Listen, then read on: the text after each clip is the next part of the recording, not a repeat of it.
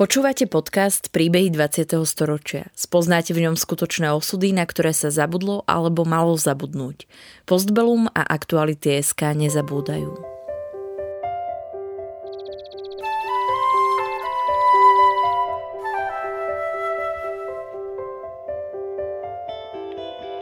Zuzana Petreje rozpráva o svojej pomoci partizánom počas povstania, ako keby hovorila o výletoch do prírody.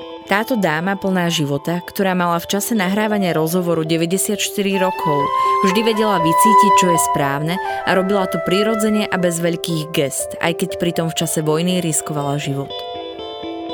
Lebo keď ide o dobro, neexistujú alternatívy. Zuzana Petreje sa narodila ako Zuzana Uličná, pochádza z obce Liptovská Kokava. Otec s mamou venovali veľa energie výchove detí. Rodina sa živila ťažkou prácou, manuálnou a na poli. Netreli biedu, ale počase sa otec rozhodol, tak ako mnoho vtedajších mužov, odcestovať do zámoria za vidinou lepšieho zárobku a zabezpečenia budúcnosti pre svoju rodinu.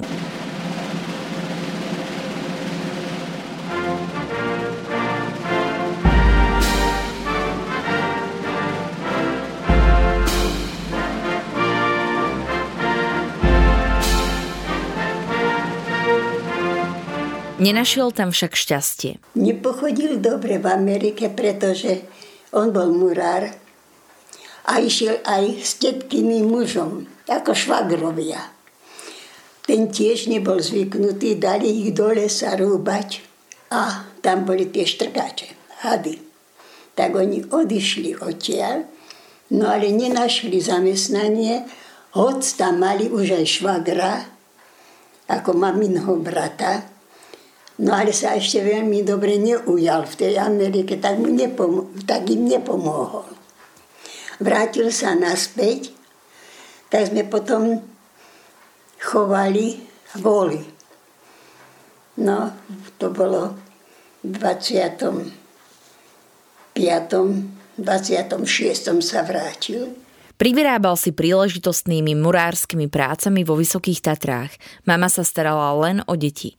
Roky manuálnej driny a vyčerpania si však začali pýtať svoju daň. Otec chodil po murárčine vo Vysokých Tatrách, čo tí páni mali tam postavané domy, tak on, oni im tam robili, opravovali okná a čo. A dostal zápal plúc. A hneď to bol tuberkulózny zápal plus vtedy. Takže chradol, ale ešte medzi tým sa narodil v 30. brat, Miroslav.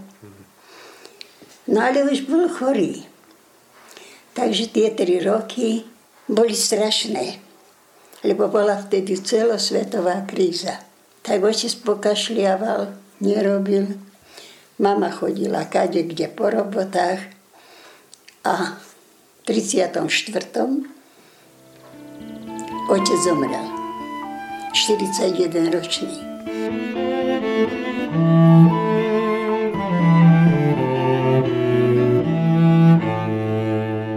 11-ročná Zuzana sa tak spolu so zronenou matkou a neplnoletými súrodencami ocitla v ťažkej existenčnej situácii, ku ktorej sa pridala aj dlžoba za neúspešnú liečbu otca. Takže my ako deti, brat mal 15, ja 11, my sme museli veľa robiť. Na poli, cez zimu sečku rezať, lebo sme boli mali kravy, ovce, prasa, husy. Takže bolo treba všetko robiť a mama už nestačila. Potom brat mal už 15 rokov, učil sa za murára. Keď mal 19 rokov, išiel na asentírku na odvod. To sme volali, že asentírka. Tak ho hneď zobrali ako za vojaka. To bolo už, áno, prvé Československej no, republiky. Bo on sa narodil v 19. Aha, tak 20 rokov. No, takže v 30. akurát sa hovorilo o tom, že už vojna a čo. No a e, uzatváral sa ten slovenský štát. A keď mal 20 rokov, tak narukoval do Michaloviec a v Michalovciach ich rozdeľovali. Jedni išli na talianský front a druhí išli na ruský front. Môj brat ako murár bol pridelený k žinistom.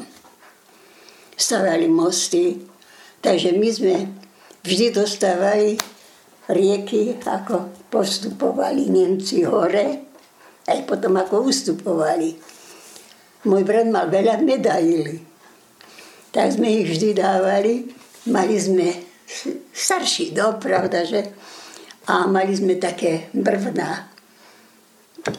Tak sme vždy tie medaily schovávali tam. Reku, niekedy sa zídu, lebo čo? Chlapi v dedine boli, ale bolo ich treba zaplatiť. Keď išli od štátnych zástupcov pýtať pridelenie nejakých mužov na pomoc, odmietli ich s tým, že ovdovelej matke majú pomáhať deti. Čo v tomto prípade znamenalo iba ju, ktorá nebola ani plnoletá. No a za slovenského štátu neviem, nám nebolo neviem ako dobre. To prišli raz Nemci, raz zase už ako frontka bola. Že chodili sme, aby nám dali nejakého chlapa na oranie našo. Aha, lebo dávali aj zajacov, aj koho. A prišlo vždy, že matka môže obrábať dceru so 17-ročnou dcerou. Starší brat Matej sa vrátil z východného frontu v júni 1944. Práve v tomto období však už vo veľkom vrcholili plány a prípravy na blížiace sa slovenské národné povstanie, pričom Liptov, Vysoké Tatry a ich výhodný neprehľadný horský terén boli ideálnym útočiskom postupne sa rodiacich partizánskych skupín. Obec Liptovská Kokava sa rýchlo zapojila do pomoci odboju. Väčšina obyvateľov boli veriaci evanielici, ktorí nesympatizovali s ľudáckým režimom. Hlavným organizátorom, ktorý sa snažil koordinovať vznikajúce bunky odboja na tomto území, bol v tom čase sovietský nadporúčík Piotr Aleksejevič Veličko, ktorý dostal právomoci a pokyny z ústredia v Kieve. Prichádzali k nemu aj hlásenia o navrátilcoch z východného frontu, ktorí disponovali vojenskými skúsenosťami a tak jedného dňa zavítal do domu uličných. No a keď prišiel Veličko do Kokavy, to pravda, že najprv za komisárom. No a ten už vedel, že kto prišiel, už oni všetko vedeli. Už rozviedka bola, už to vedeli. No brat povedal, že on už má vojny akurát dosť. Tak mu Veličko doslova takto mu povedal, tu na mieste ťa rozstrieľajem, keď nepôjdeš do povstania. Tak jemu hneď pridelili ako rozviedka.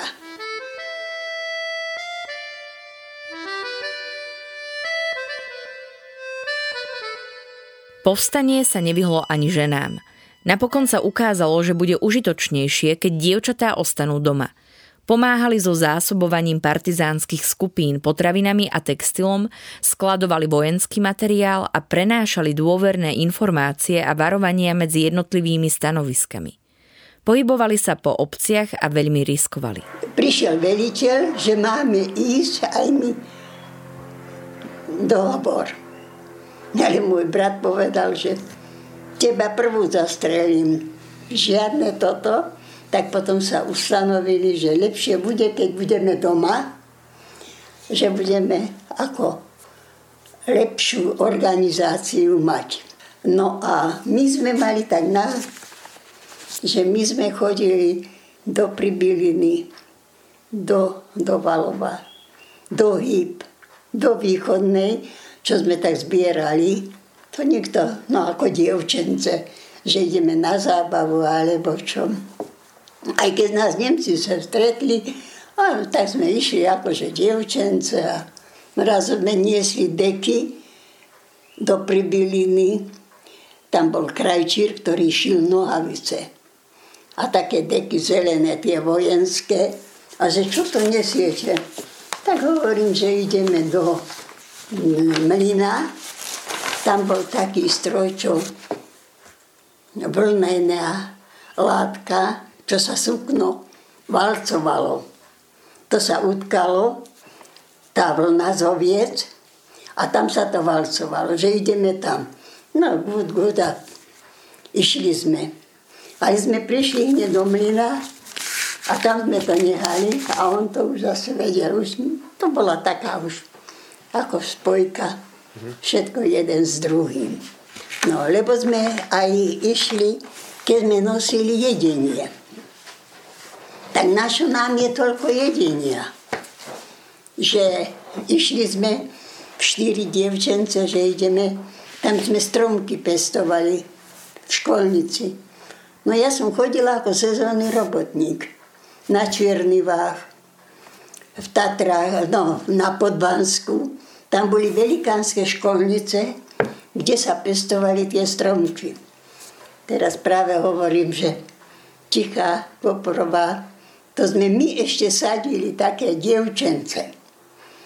Keď tá výchrica tam bola, hovorím, skoro som sa doplakala, že no a tak, keď sme išli každá dva chleby, slaninu, múku, zemiaky. A že na čo nám je to, Nemci? No hovorím, no ja chlapov tam máme, že v Šrogu sa to volalo, oni tam rúbali drevo, ktoré však vtedy vagóny išli dreva do, e, na saňach vozili chlapi do Hrádku a v Hrádku už bol však vlak lebo vlak išiel Liptovský Mikuláš, Martin však hore, Brudky vlastne, Mikuláš, Ružomberok Mikuláš, teraz Kráľova Lehota hore a hybe východná až vo Vašci. Bola prípo- no akože môžete ísť na vlak. Východná tým museli ísť veľa aj hybe. No a takže hovorím, že ideme chlapom zaniesť. No aj my potrebujeme. Že koľko tam budeme? Týždeň. No ale my sme to odniesli a sme sa vrátili naspäť.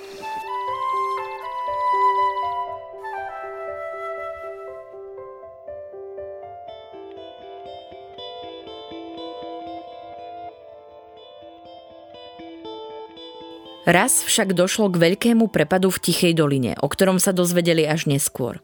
Vtedy tam Nemci zabili niekoľko slovenských chlapcov.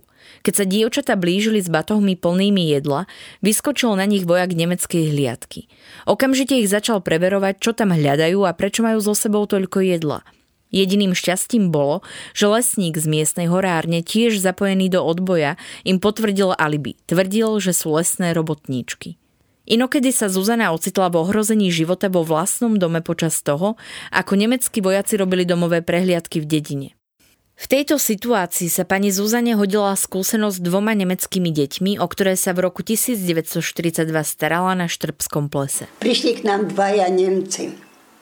Jeden bol tak nesympatický, som si myslela, no ten, ten prehľadá ešte aj ihlu. A my sme mali plnú diežu, náboje do ľahkého kulometu. No ach to nájdu, granáty tam boli. Ach to nájdu, tak bude zle. Ja som ešte v Slavníku mala jeden autobus, automat rozložený na kúsky a v Slavníku. Viete čo, Slavník bol Slav. No tak, ach toto nájdu, tak sme hneď mŕtvi. Ale ten bol, čo hovorím, že taký nesympatický, tak sa hneď vyzul, lebo bol mokrý. Otvoril dvierka na peci a sušil si onúce a také. No a tento druhý, ja som šila sestre šaty. A pýta sa ma, že či som krajčírka. Reku, nie krajčírka, ale Nemec a veľmi sympatický. No a hovorím, nie som krajčírka, ale už je, vie, že jeho že manželka je ako krajčírka a ukázal mi fotky. A hovorím, že reku Inge, Lota. On bol presve, pre, prekvapený, že odkiaľ ich poznám, čo? Tak som mu hovorila, vysvetľovala som mu, že v 42. on od 40. roku nevedel o rodine nič. A keď som mu to povedala, tak za každým, keď bol prepad, že Nemci prišli, títo dvaja vždy prišli k nám. Mama už chytro čaju varila. Čo sme mali, to sme, tak sme ich pohostili. Ale komisár bol veľmi obozretný. Komisár, ako vravíte, starosta. Starosta, no ale to vtedy, vtedy bol komisár. komisár áno. No a toto hovorili, keď prišli, tak vždy prišli títo dvaja k nám. Tak sme mali už ako zažehnané. Som bola rada, že, že sme sa tak zoznámili. A nechal mi adresu. Po fronte som aj napísala, ale nič. Či padol, lebo čo padol. Pani Zuzana počas Slovenského národného povstania zažívala naozaj rôzne príbehy. No alebo aj to sa stalo, že partizáni zostrelili jedno lietadlo vo Vysokých Tatrách. Teraz neviem, či to bolo pri troch studničkách tak blízo. Tak sedem Nemcov pod takou plachtou išli z Hrádku do Tatier. Takým, čo ja, kone ich viezli, lebo no, išli hľadať to lietadlo. Partizáni to vedeli a tam bol prepad. Taká hora tam bola a z tej hory oni boli tam ukrytí partizáni a na túto cestu uh, ich, jeden im utiekol. Raz sa Zuzana ocitla v epicentre prestrelky medzi znepriateľenými tábormi počas zberu zemiakov v Liptovskom hrádku. A taká strelba prišla, že oni po ceste išli Nemci. A my sme na takej roli velikánskej kopali zemiaky. No nech neráhneme si k zemi, Takže hádam, by sme tam boli všetky postrielané. Lebo to len tak prčali gulky okolo. Pani Zuzana hovorí, že celá ich obec bola zapojená do odboja a pripisuje to tomu, že bola evanielická, teda klérofašistické tendencie tam nemali šancu. U nás e, bola celá obec zapojená. Kde ste išli do domu, tam vám každý dal. Keď aj z posledného, ale vám dal. Ano. Takže my sme boli, to je, fakticky vám poviem čo, to bola dedina čisto evanielická. Takže farár dobrý, riaditeľ školy dobrý. My sme iných nemali. Ani žandárov, ani matrika bola v Dovalove. My sme mali ako mládež, evanielická mládež. Oni mali hlinkovú mládež. Zuzanina rodina preukázala v týchto časoch obrovskú dávku odvahy a odhodlania. Boli vždy pripravení pomôcť, dokonca aj v najkrízovejšom období po potlačení Slovenského národného povstania. Povstalci stiahnutí hlboko do hôr, zdecimovaní nepriazňou počasia a vyčerpaní z bojov vždy našli v dome uličných útočiskov.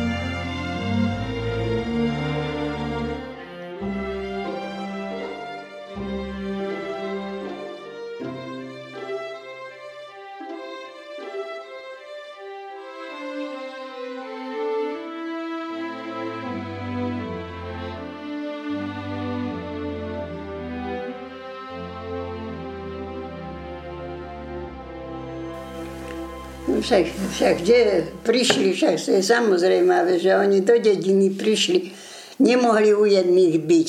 U nás sa najviacej zdržovali. Lebo my sme mali kuchynku, mali sme tam kotol s vodou, čo sme prádlo vyvárali, lebo čo. A u nás sa v tej kuchyni vždy odšivavovali a prádlo. Brat hovorí, že nemám si čo obliecť. No reku, na čo, že si ich sem došukoval? Všetko prádlo pobrali. Ja sa smiem, že jeden partizán mi aj kapce zodral. Vždy mi obul. Kde sú moje kapce? Že Julo mal voláke obuté. Tak reku, dostane, keď príde.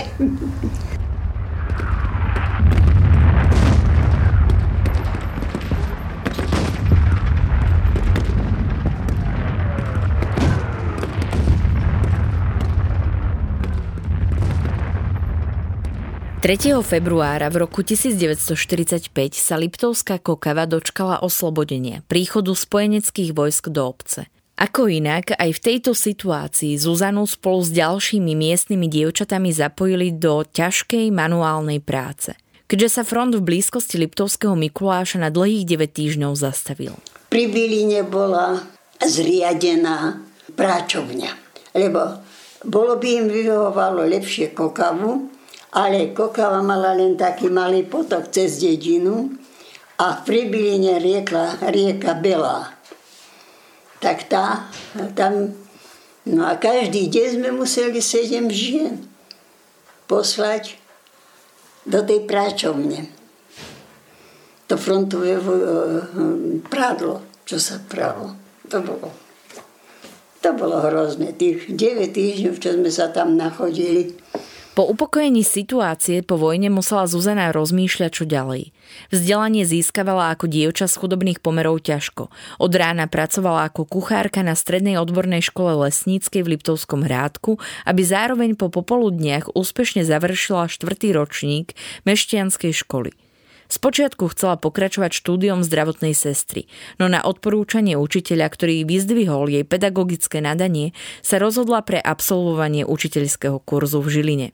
Následne pokračovala štúdiom v Spišskej Novej Vsi. Potom popri škole pôsobila ako učiteľka materskej školy vo Vážci. V roku 1948 dovršila štúdium a stala sa kvalifikovanou učiteľkou pre materské školy. Bola tiež pri zriadovaní materskej školy v obci Kšinná.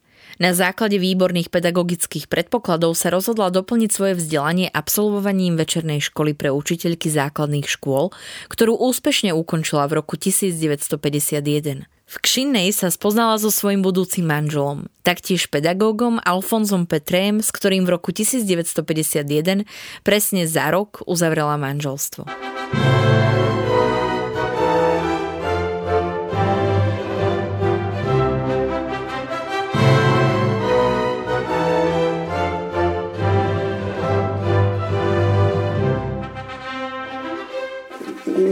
My sme sa ako si nechceli zobrať ja napríklad, že toľko prekážok, ja som starší a on mladší. Ja som vyšší a on nižší.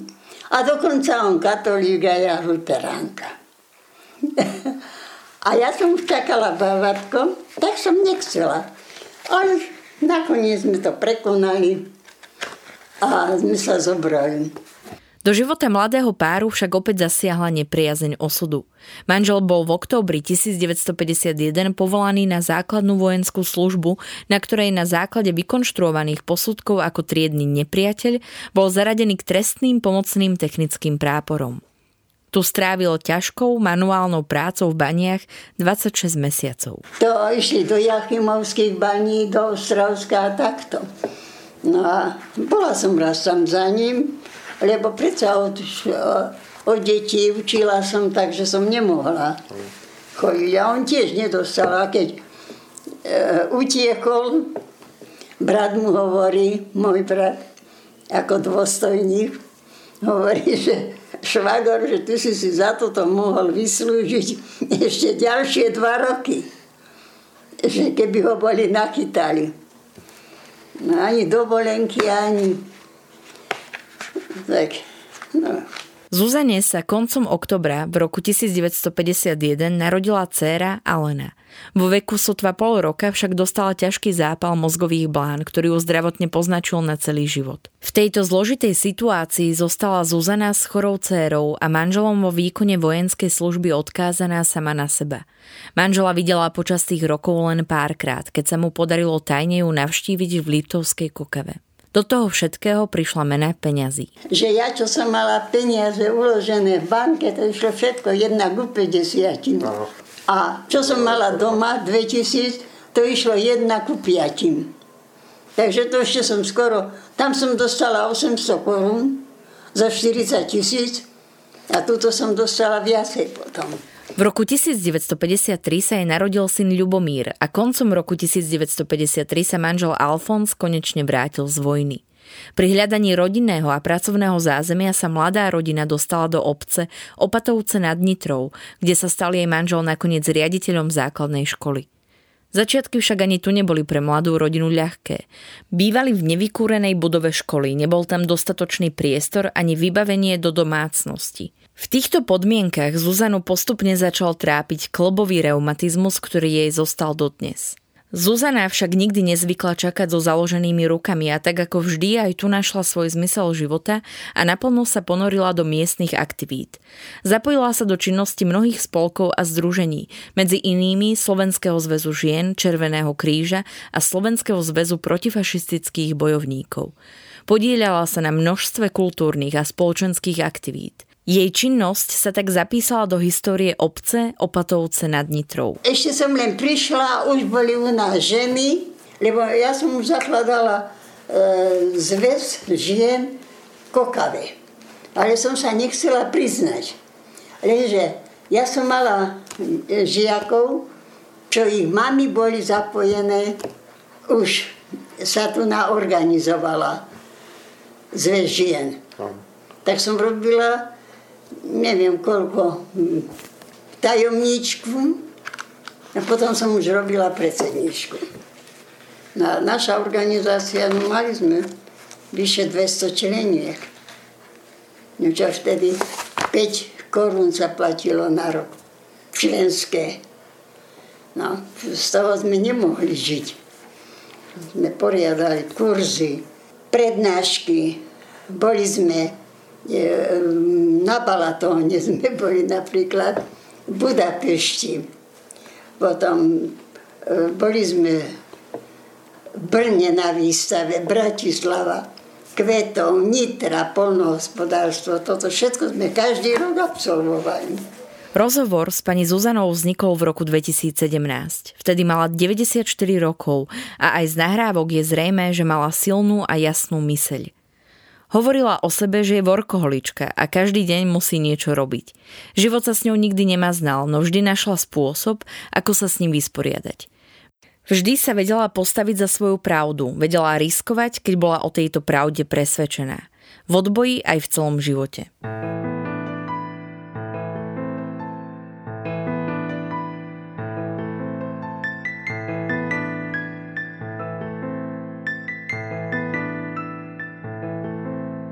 Príbehy 20. storočia v Postbelum zaznamenávame, aby sme o ne neprišli, aj keď tu už s nami ich rozprávači nebudú. Aby sme nezabudli na hrôzy, ktorým boli vystavení.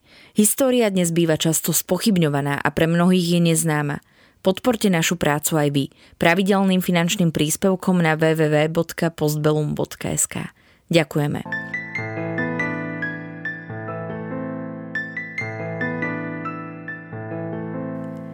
Podcastom vás prevádzala Sandra Polovková a spolupracoval na ňom Marian Jaslovský.